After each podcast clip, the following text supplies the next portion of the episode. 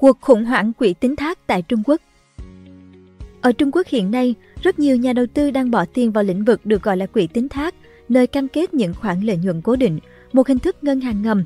Tuy nhiên, rất nhiều người đang bị mất tiền do các quỹ này gặp khủng hoảng lây lan từ cuộc suy thoái bất động sản hiện tại. Vậy mọi chuyện đang diễn ra như thế nào? Nếu yêu thích video này, bạn hãy tải ứng dụng sách tin gọn để ủng hộ nhóm nhé. Cảm ơn bạn rất nhiều. Nhà đầu tư mất tiền Wang Jin, một nhà đầu tư cá nhân tại Trung Quốc, từng rất tin tưởng khoản đầu tư vào Sichuan Trust, một tổ chức tài chính nằm trong bốn trụ cột của hệ thống tài chính Trung Quốc bao gồm ngân hàng, chứng khoán, bảo hiểm và quỹ tín thác. Với lời hứa hẹn lợi nhuận đầu tư là 8,3%, ông Quang đã gửi 1,6 triệu nhân dân tệ, tương đương 5,5 tỷ đồng vào Sichuan Trust vào năm 2019. Quỹ tín thác có giấy phép hoạt động của nhà nước, vì vậy chúng tôi tin tưởng vào tính minh bạch và lành mạnh của nó, Wang nhớ lại. Thật không bay, vào tháng 5 năm 2020, Sichuan Trust thông báo sẽ không thể hoàn trả khoản đầu tư 20 tỷ nhân dân tệ của các nhà đầu tư. Sau đó hàng trăm nhà đầu tư trung niên đã tụ tập trước trụ sở chính của công ty ở Thành Đô để phản đối và đòi lại tiền đầu tư của họ. Cuối năm đó thì chính quyền địa phương đã tiếp quản quyền kiểm soát Sichuan Trust sau khi phát hiện công ty này thiếu hụt hơn 30 tỷ nhân dân tệ trên sổ sách, mặc dù công ty tuyên bố con số thực tế là 25 tỷ.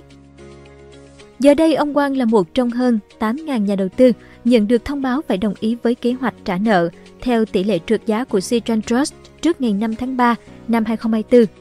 Theo đó, các nhà đầu tư nhỏ sẽ được hoàn trả 80% số vốn, trong khi những người đầu tư trên 100 triệu nhân dân tệ chỉ được nhận lại 40% số tiền. Các nhà đầu tư rất tức giận cho rằng đây là hành động cướp bóc hợp pháp. Bức tranh quỹ tính thác của Trung Quốc những rắc rối tại Sichuan Trust là hiện tượng thu nhỏ của sự căng thẳng đang lan rộng trong ngành quỹ tín thác trị giá 2,3 nghìn tỷ bảng Anh của Trung Quốc. Khi nền kinh tế suy thoái kết hợp với những quy định siết chặt hơn của chính phủ, phần lớn các ngân hàng tín thác đã lấp đầy khoảng trống mà ngân hàng truyền thống để lại, đang đứng trước nguy cơ sụp đổ. Diana Choleva, nhà kinh tế trưởng của công ty tư vấn Enodo Economics cho biết, Citron Trust là một trong những công ty phá sản sớm nhất – nhưng những vấn đề của nó đại diện cho những khó khăn mà toàn bộ ngành quỹ tín thác đang phải đối mặt do cuộc khủng hoảng bất động sản đang diễn ra. Quỹ tín thác là một hiện tượng đặc thù của Trung Quốc. Chúng là các tổ chức tài chính kết hợp hoạt động ngân hàng, quản lý tài sản và quỹ phòng hộ, cung cấp các sản phẩm đầu tư cho những tổ chức và cá nhân giàu có.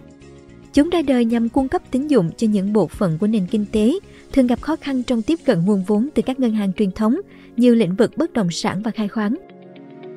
Khi các công ty tư nhân, đặc biệt là các nhà phát triển bất động sản bùng nổ vào những năm 2000, quỹ tín thác đã trở thành một phần quan trọng của nền kinh tế Trung Quốc, cung cấp vốn cho các doanh nghiệp đang rất cần tiền mặt. Chúng trở thành trụ cột của hệ thống tài chính phi ngân hàng, hay còn gọi là ngân hàng bóng tối hoặc là ngân hàng ngầm, chiếm từ 40 đến 60% GDP của Trung Quốc, tùy theo các ước tính khác nhau. Citron Trust đã đổ lỗi cho việc siết chặt quy định của nhà nước đối với ngành này là nguyên nhân dẫn đến khó khăn hiện tại. Tuy nhiên, các nhà phân tích đã cảnh báo về hoạt động của công ty này trong nhiều năm.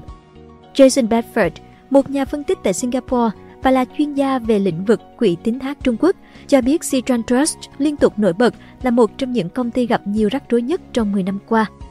Năm 2021, công ty bị phạt 34,9 triệu nhân dân tệ vì cho vay bất hợp pháp và chuyển tiền trái phép cho cổ đông. Xem xét những rắc rối của Sichuan Trust, Bedford cho rằng mức bồi thường đề xuất cho các nhà đầu tư là khá cao. Điều này cho thấy chính phủ hoặc là các nguồn tiền khác có thể đóng góp tài trợ cho các khoản thanh toán đó. Một số nhà đầu tư đã viết thư gửi cơ quan quản lý tài chính quốc gia Trung Quốc yêu cầu được biết các tài sản đầu tư cụ thể nào nằm trong danh mục đầu tư của Sichuan Trust. Tuy nhiên vào tháng 1 2024, chính quyền đã từ chối tiết lộ thông tin này với lý do đó là bí mật nhà nước. Ông Quang bày tỏ, việc họ huy động tiền của chúng tôi rồi đi đầu tư là bình thường và nếu những khoản đầu tư đó thua lỗ hay thất bại thì cũng là chuyện thương tình, chúng tôi sẽ chấp nhận điều đó. Tuy nhiên, Quang và các nhà đầu tư khác nghi ngờ có hành vi gian lận xảy ra, đặc biệt là kể từ khi cựu cổ đông kiểm soát Sichuan Trust là ông Liu Kanglong bị cảnh sát bắt giữ vào năm 2021. Sichuan Trust từ chối bình luận về vụ việc. Mặc dù Sichuan Trust chưa công bố các tài sản đầu tư cụ thể, nhưng có khả năng chúng bao gồm bất động sản. Các quỹ tín thác đã giúp tài trợ một cách mất cân đối cho sự bùng nổ bất động sản của Trung Quốc. Ngành đã trở thành một trong những động lực tăng trưởng chính của nền kinh tế từ 2008. Điều này khiến cho các quỹ tín thác đặc biệt dễ bị ảnh hưởng từ sự sụt giảm thị trường bất động sản hiện nay. Theo báo cáo tài chính công khai, khoảng 6 đến 7% số tiền cho vay của các quỹ này là dành cho bất động sản. Nhưng theo ước tính của Bedford, mức độ rủi ro thực tế có thể lên tới 30 đến 35% với các khoản cho vay thường được ngụy trang dưới các cấu trúc hoặc là ngành công nghiệp khác. Tác động từ quy định của Bắc Kinh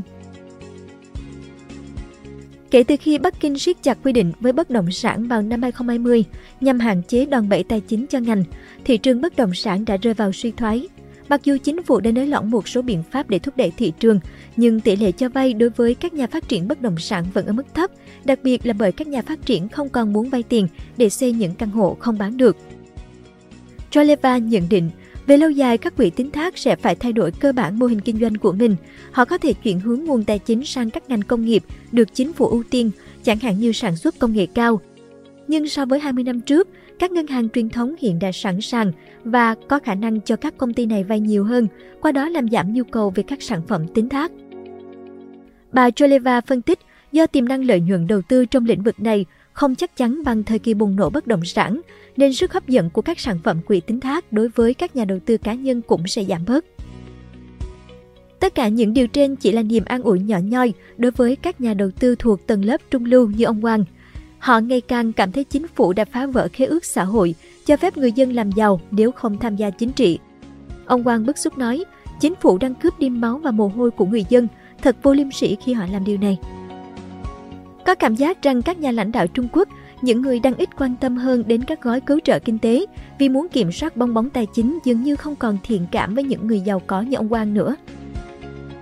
Các nhà đầu tư vào quỹ tín thác thường cần có ít nhất 1 triệu nhân dân tệ tiền mặt để bắt đầu.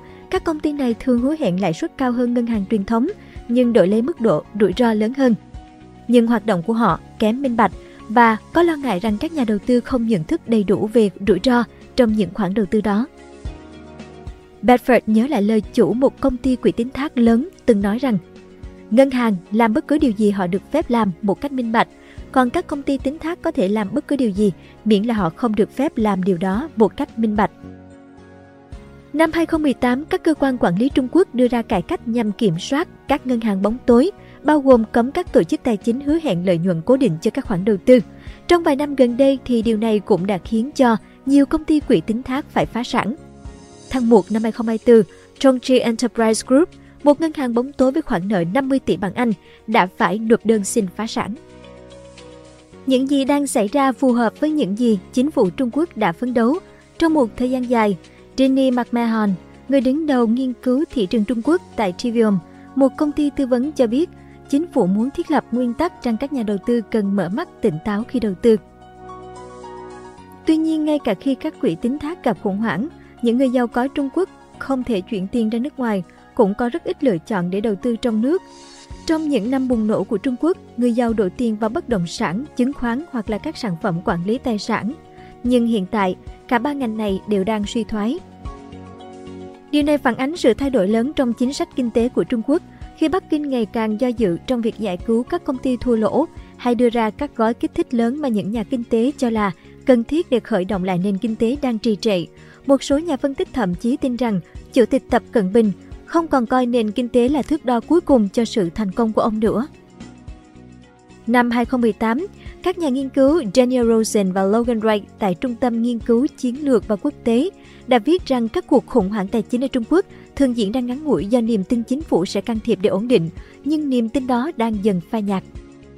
Cảm ơn bạn đã xem video trên kênh Người Thành Công. Đừng quên nhấn nút đăng ký bên dưới để ủng hộ nhóm nhé!